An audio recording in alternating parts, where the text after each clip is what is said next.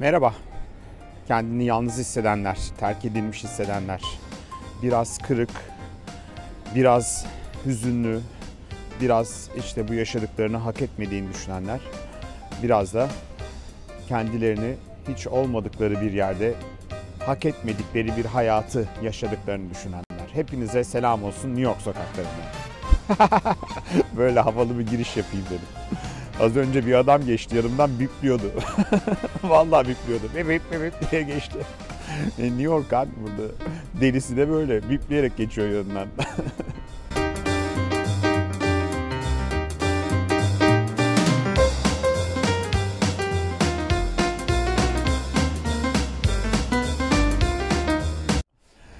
Evet, bu haftanın gündeminde ne var?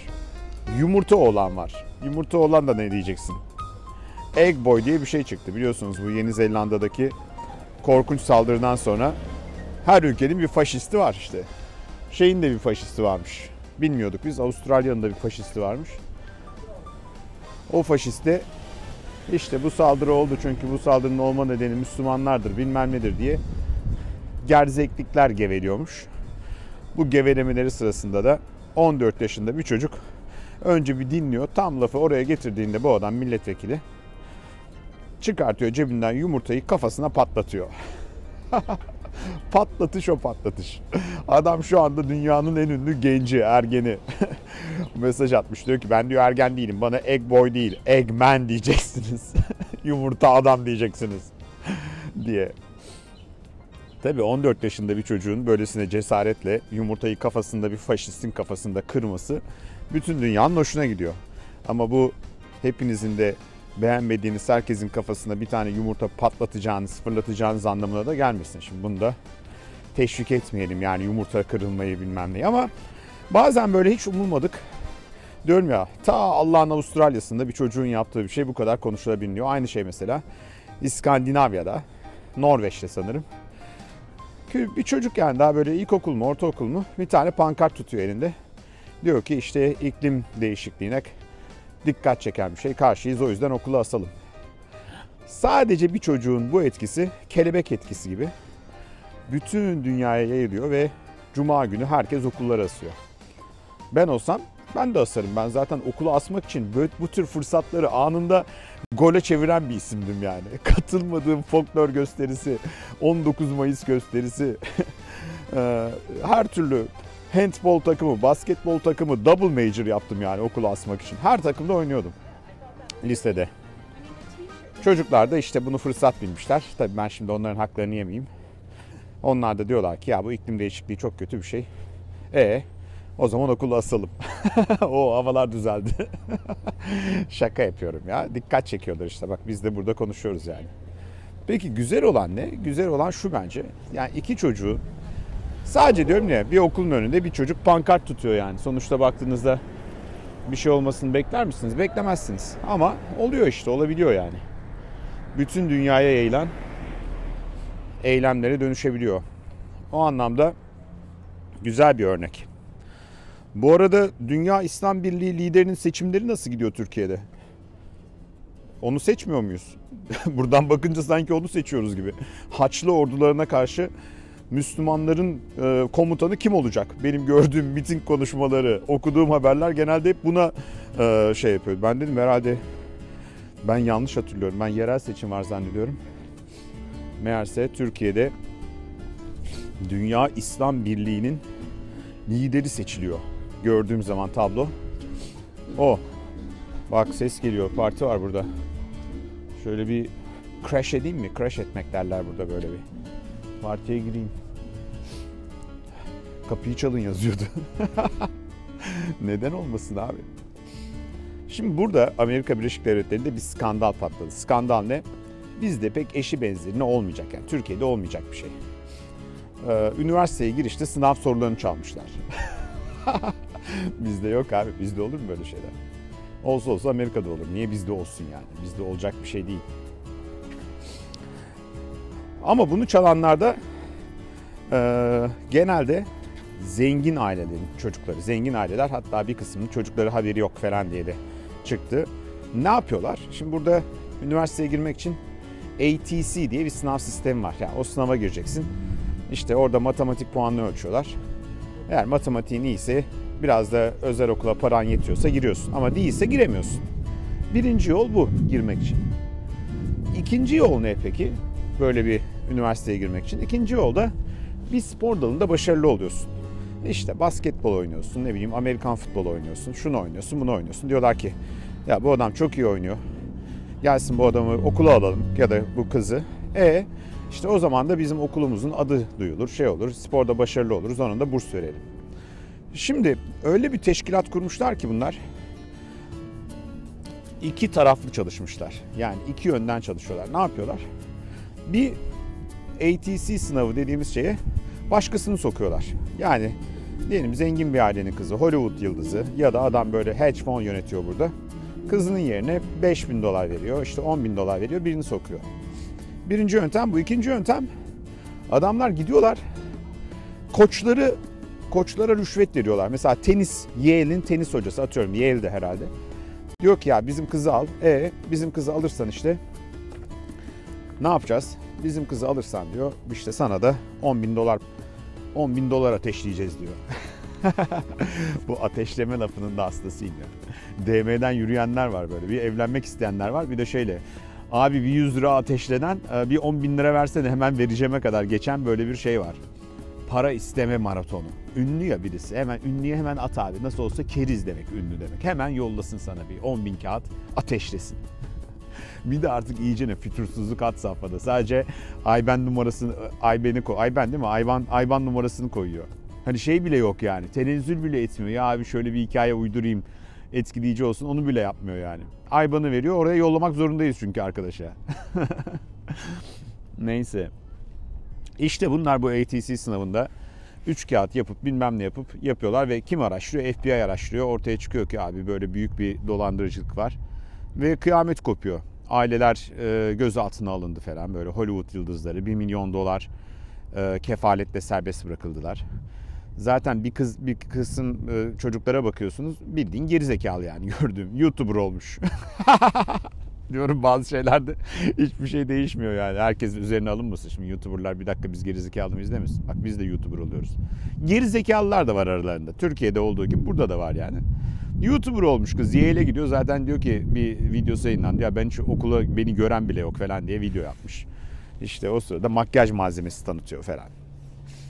E abi ne üniversiteye gideceksin ki? Üniversite eskiden cazipti. Şimdi YouTube'a gidiyorsun daha cazip. Daha kolay zengin oluyorsun. Parayı vuruyorsun. Bilmem ne yapıyorsun. Ünlü şöhrete yakalıyorsun falan filan. Neyse bu çok konuşuldu. Amerika Birleşik Devletleri'nin bu haftaki asıl gizli gündem maddesi de bir anlamda buydu. Selçuk Şirin hocam yeni kitap çıkartmış. Profesör Selçuk Şirin Yetişin Çocuklar diyor. Hocam dedim ne nedir bu kitap ya bir anlatsana dedim. Dur ben sana anlatayım dedi. Bu kitabı yazmaya 20 yıl önce başladım. Eğer benim akademik sevime bakarsanız 20 yıl önce yaptığım ilk yayının adı Child Rearing Styles yani çocuk yetiştirme tarzları. O onu yazınca dedim ki ben bu alanın da bu araştırmaların da bu konuda bir kitap yazayım. Fakat kitap yazmaya başladıktan sonra baba oldum. Baba olunca e, kitapta yazılanlarla hayatta uygulananların birbiriyle örtüşmediğini tabii bir an önce hemen fark ettim. Öyle olduğu için de bu kitabın yazımı 20 yılımı aldı. Şimdiye kadar Türkçe'de e, pek çok değişik konularda kitap yazdım ama inanın hiçbiri beni bu kadar heyecanlandırmadı. Niye? Çünkü bu kitapta bilimsel olarak altına imza atacağım, hayatta kendi tecrübelerimde olsun, başkalarının tecrübeleri olsun sınanmamış hiçbir şey yok.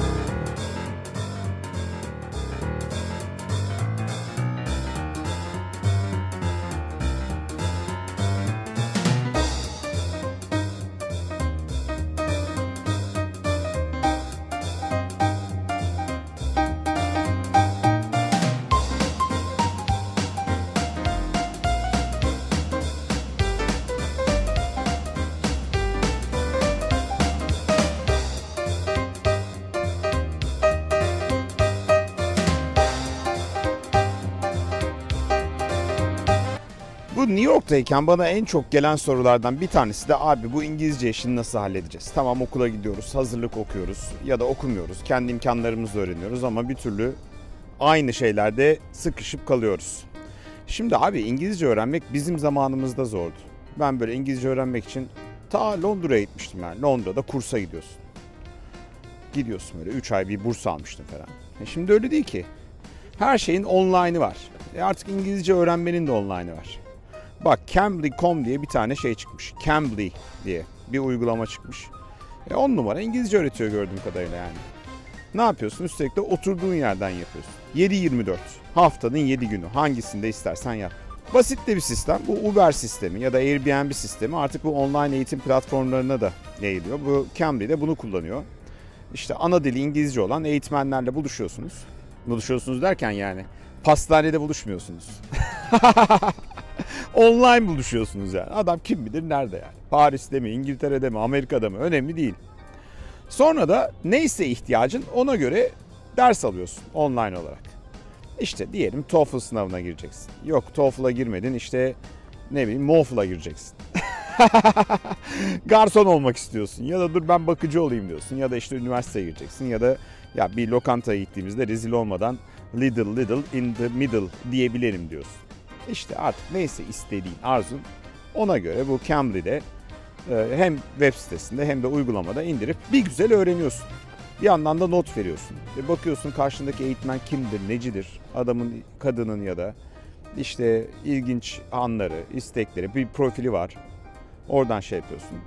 Bittikten sonra da ayrıca e, bütün derse dönüp yeniden bakıyorsun. Niye? Kaydediyorlar artık biliyorsunuz. O da eskisi gibi not almak falan da kağıt kaleme de ihtiyaç yok. Bilgisayarın başında yazıyorsun ve bir şekilde öğreniyorsun. Yani üşenmeyin. Eğer sen öğrenmek istiyorsan, İngilizce öğrenmek istiyorsan artık yani ay ay abi İngilizce öğrenemiyorum. Yoksa şu oldu, bu oldu.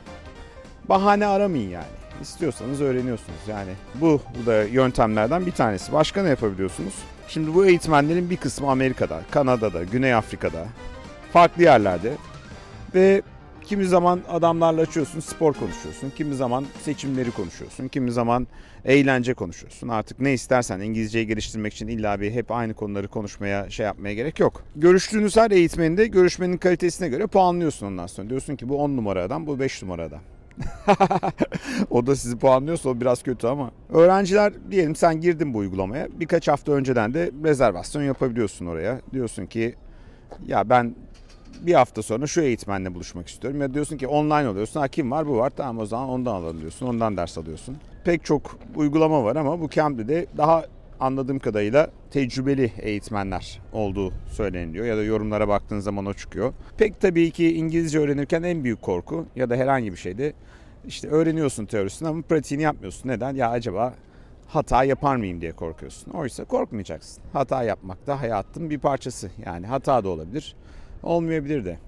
Bu sayede işte bu Cambly'i indirdiğin zaman, online konuştuğun zaman en azından bu küçük korkularını da yenmeyi başarıyorsun. Şimdi tabii artık bir dil bir insan. Yani İngilizce bilmeden dünyanın herhangi bir yerinde bir iş bulman, iş yapman, ticaret yapman falan kolay değil. İşte burada da bu uygulamada da ne bileyim bir yerde mülakata mı gireceksin? Al öncesinde git biraz işte çalış, çabala, eğitim yap, biraz pratik yap. O konularda bir önünü açıyor gördüğüm kadarıyla. Tabii aksan da önemli şimdi abi nerede şimdi? İngiliz aksanı farklı, Amerikalı aksanı farklı. Avustralya'ya gidiyorsun aksan bambaşka. İşte burada karşıdaki eğitmenin aksanını da önceden kestiriyorsun. Ha bu adam İrlandalıymış. O zaman İrlanda diyelim İrlanda'ya gideceksin. Orada Google'a girmek istiyorsun. Dur diyorsun şununla bir şey yapayım. Ya da İngiliz aksanına biraz daha hakim olmak istiyorsun. Onu yapıyorsun. yapıyorsun. Mesela ben pek aksanla konuşamıyorum. Utanıyorum niyeyse. Sanki Türkçe'ye ihanetmiş gibi geliyor. Saçma. Oysa yani direkt şey aksanıyla konuşacaksın hiç. Acımayacaksın yani. evet. Reklamları bitirdik. Devam edelim isterseniz.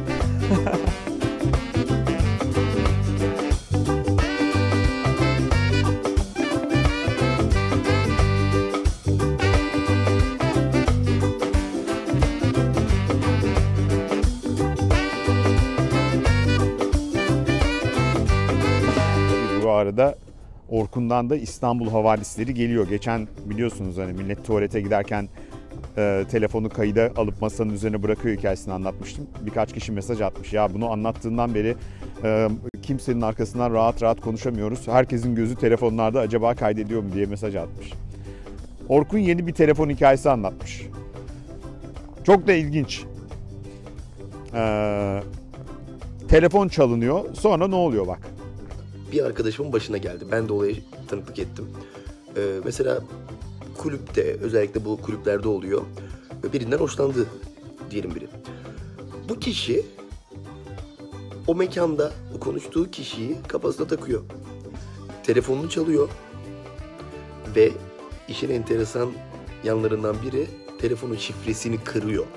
Biliyor onu. Bütün gece ona şimdi yüz verilmeyeceğini biliyor bütün gece telefon nasıl açılıyor diye şifreyi diğer kişi açarken takip ediyor ve şifreyi aklına yazıyor. Telefonu alıyor gidiyor. Ee, sabah bir telefon geliyor arkadaşıma ve e, telefon bulunmuş. Ya telefon senin mi mekanda bulduk diyor bu kişi. Yalan tabii ki. Ama bütün gece o telefonu çalan kişi arkadaşımın ve bu birçok kişiye de yapılıyor. Mesajlarını, fotoğraflarını, her şeyini karıştırıyor. Tüm hayatını öğreniyor. Ondan sonra da ertesi gün telefonu sahibine iade ediyor bulduk diye. Halbuki bulmadı. O aldı, o çaldı. Bütün gece telefonu karıştırdı. Onunla ilgili her şeyi öğrendi. Belki de konumunu takip etmek için içine bir şey yükledi. Belki dinlemek için başka bir şey yükledi. Bilemiyoruz. Ee, sonra telefonu veriyor. Hadi bakalım. Şimdi o telefondan hayır gelir mi?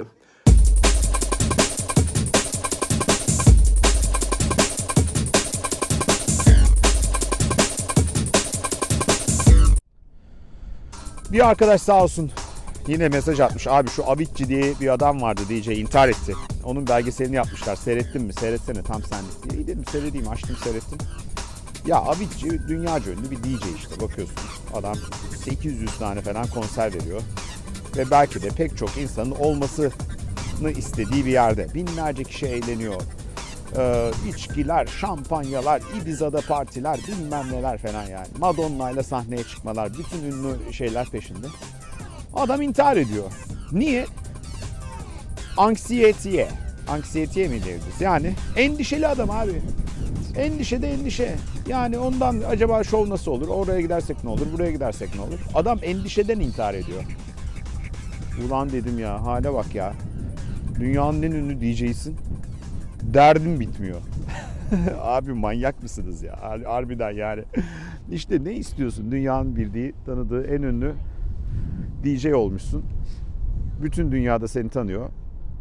Ne istiyorsun hala yani? Hala neyin neyin endişesindesin yani? Paran var. Gençsin daha. 23 yaşında, 25 yaşında. Ağrıdan gezemiyor adam. Mide ağrısında. Var böyle abi. Bu kadar da her şey bu kadar kafayı takmamak gerekiyor. Mesela Türkiye'de benim başarı kriterim kafamdakinin %70 hayata geçiyorsa büyük başarı. %100 zaten geçmez. %90 zaten olması çok zor. %80'i zorlayacaksın ama kendinden çok şey vermen lazım. E %70 bir program mı, belgesel mi, ekip çalışmasında %70 iyi bir ortalama Türkiye için. E niye? Çünkü Türkiye'nin bir standardı var. Her ülkenin bir standardı var yani. İnsanlığın bir standardı var. Çok fazla mükemmelliyetçi olursan ders sahibi olursun. O yüzden size de tavsiye ederim. Her şeyde kafaya takmayın kardeşim yani. Dünyanın en önemli işini siz yapmıyorsunuz. Binlerce işten bir tanesini yapıyorsunuz. O işi çok iyi yapmayınca da dünyanın sonu gelmiyor yani. En fazla üç günde unutuyorsun bilmem ne oluyorsun. Böyle sinir oluyorum. Her şeyi çok önemseyen insanlar çıkıyor böyle.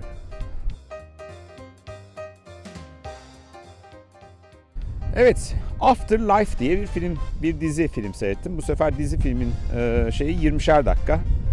6 bölümden işte bir, bir film gibi düşün. Bir filmi adamlar 6'ya bölmüşler ve diziye çevirmişler. Çok beğendim.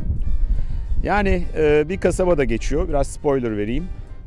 İşte bir adamın eşi ölmüş ve o da bir parça hayata yeniden tutunmaya çalışıyor. Biraz da tabii acı bir tat var ağzında ama o acı tadın nedeni de aslında eşini kaybetmiş olması. O bir kasabadaki yerel gazetede çalışıyor. Ve o kasabadaki haberler, yerel gazeteye gelen haberler. Bizde bu yerel gazete meselesi genelde Doğu'da, Orta Anadolu- Anadolu'da var.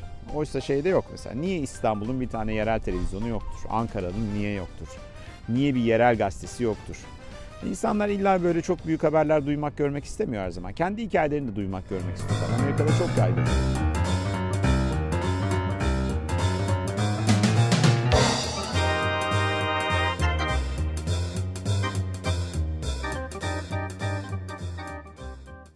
En sevdiğiniz şair kim dersiniz? Ben kafadan ilk beşin içine Turgut Uyar'ı yazarım yani büyük harflerle üst satırlara. Peki şairlerin en beğendiği kadın kim dersiniz? O da Tomris Uyar'dır. Çünkü kaç tane şair, bütün bir dönem ikinci yeni peşinden koşmuş bir hanımefendi. Şimdi Tomris Uyar'la Turgut Uyar'ın bir oğlu olduğunu bu hafta öğrendik. Ne vesilesiyle öğrendik? Annesinin mektuplarını yakmış. Yırtıp atmış. Niye? Özel diye. Ya kardeşim niye böyle şeyler yapıyorsunuz? Sonuçta evet özel ama üzerine biraz konuşmamız, tartışmamız lazım. Özel ne kadar özel? Şimdi güzel bir cümlesi var. Şili'ye gittim. Orada nedir Şili'nin ünlü şairi? Ee, evine gittik. Adamın. Bak şimdi ya yaşlanıyoruz ya. Güngör Uras aklıma geldi şimdi rahmetli. Güngör Uras'a bir şey sorarsanız Nuran Hanım vardır. Nuran neydi o ya diye devam ederdi yani. Cümlenin yarısını Güngör Bey kurar, yarısını da sevgili Nuran Hanım kurardı. Ben de o, o kafa işte. Pablo Neruda. Pablo Neruda'nın evine gittik. Çok güzel bir ev böyle Şili'de, okyanus kenarında.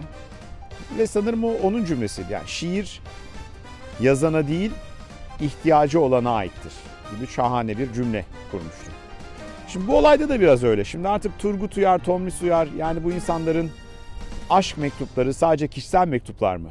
Yoksa gerçekten bizi ilgilendiriyor mu? Tam net de değilim burada aslında. Kafam çok şey değil. Tartışacağımız bir konu yani. Aradan geçmiş 30 yıl, 40 yıl. İkisi de vefat etmişler. Oğlu onların özel hayatına saygıdan dolayı mektupları yırttığını, attığını, kimseyle paylaşmadığını söylüyor. Ama şimdi mesela bakıyorsunuz Nazım Hikmet'le Piraye'nin yazışmaları, mektupları var. Şimdi artık edebiyat tarihinin bir parçası gibi şeyler bunlar. Bu da öyle gibi geliyor bana. Yani edebiyatın kendisine bir e, ihanet gibi geliyor. Belki çok iyi niyetle yapıyor yani. Ben yapar mıydım annem? Babam bu kadar ünlü bir şair olsaydı annem de böyle bir e, e, çok şairlerin böyle bir artık edebiyat tarihine geçmiş bir isim olsaydı herhalde yırtmazdım. Hatta yayınlardım yani. Görsünler kardeşim aşk neymiş, gerçek aşk neymiş. Artık unutulan çağımızdaki bu şeyin en büyük hikayesi neymiş diye. Ama iyi bir tartışma konusu. Siz yayınlar mıydınız mesela? Yazın bu yorumların altına. Şimdi bu New York'ta şeylerin tepesinde su depoları var. binaların. Eski artık kullanılmıyor bir zamanlar su kesintilerine kullanılıyormuş. Bakın şurada bir otel var. Bunun adı Williamsburg Otel. Tepesindeki su kulesinde bar yapmış adamlar. Bayağı üç katlı bir bar gibi düşünün. Ee, öyle girişte kolay değil işte. Yok akredite olacaksın, makredite olacaksın ama birazdan oraya gideceğim. Belki görüntü de bu videoya ya da başka videoya koyabilirim. Çok iyi fikir değil mi ama şunu bak. Hem şehrin dokusunu şey yapıyorsun, koruyorsun hem de böyle bir şey yapıyorsun. Hem de gidiyorsun bizim gibi insanlar. Tabii biz oraya gidince şey yapıyoruz. Kahve içiyoruz. Yanlış anlaşılmasın. Siz ne ne içiyorsunuz? Bara gidince bilmiyorum. Ben kahve içiyorum. Öyle ya meyhaneye gidiyorlar. Fotoğraf çektirirken bütün mezeler masanın üzerinde rakı bardaklarını indiriyor herkes aşağıya. Yeni Türkiye. Öyle ben biz sizi bilmem abi. Herkes meşrebine göre içiyordur yani. ben kahve içerim bara gidince. İki şey söyleyeceğim bitirirken. Bir, Patreon'dan destek olanlara çok teşekkür ederim.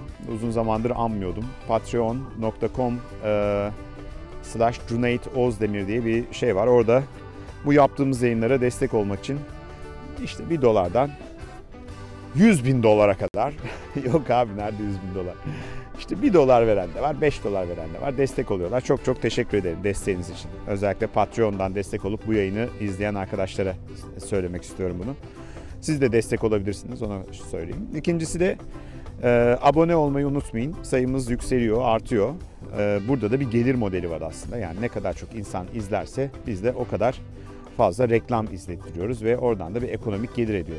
Nedir ekonomik gelirin önemi? Gazeteciliğin birinci kuralı şudur. Eğer ekonomik bağımsızlığınız yoksa özgürlüğünüz de yoktur. Hiç hikayedir, diğerine inanmayın yani. O yüzden de YouTube'u biraz daha özgür bir platforma taşıyan belki de bu reklamlar. Kendinize iyi bakın. Yalnızlar. Hepinize iyi günler.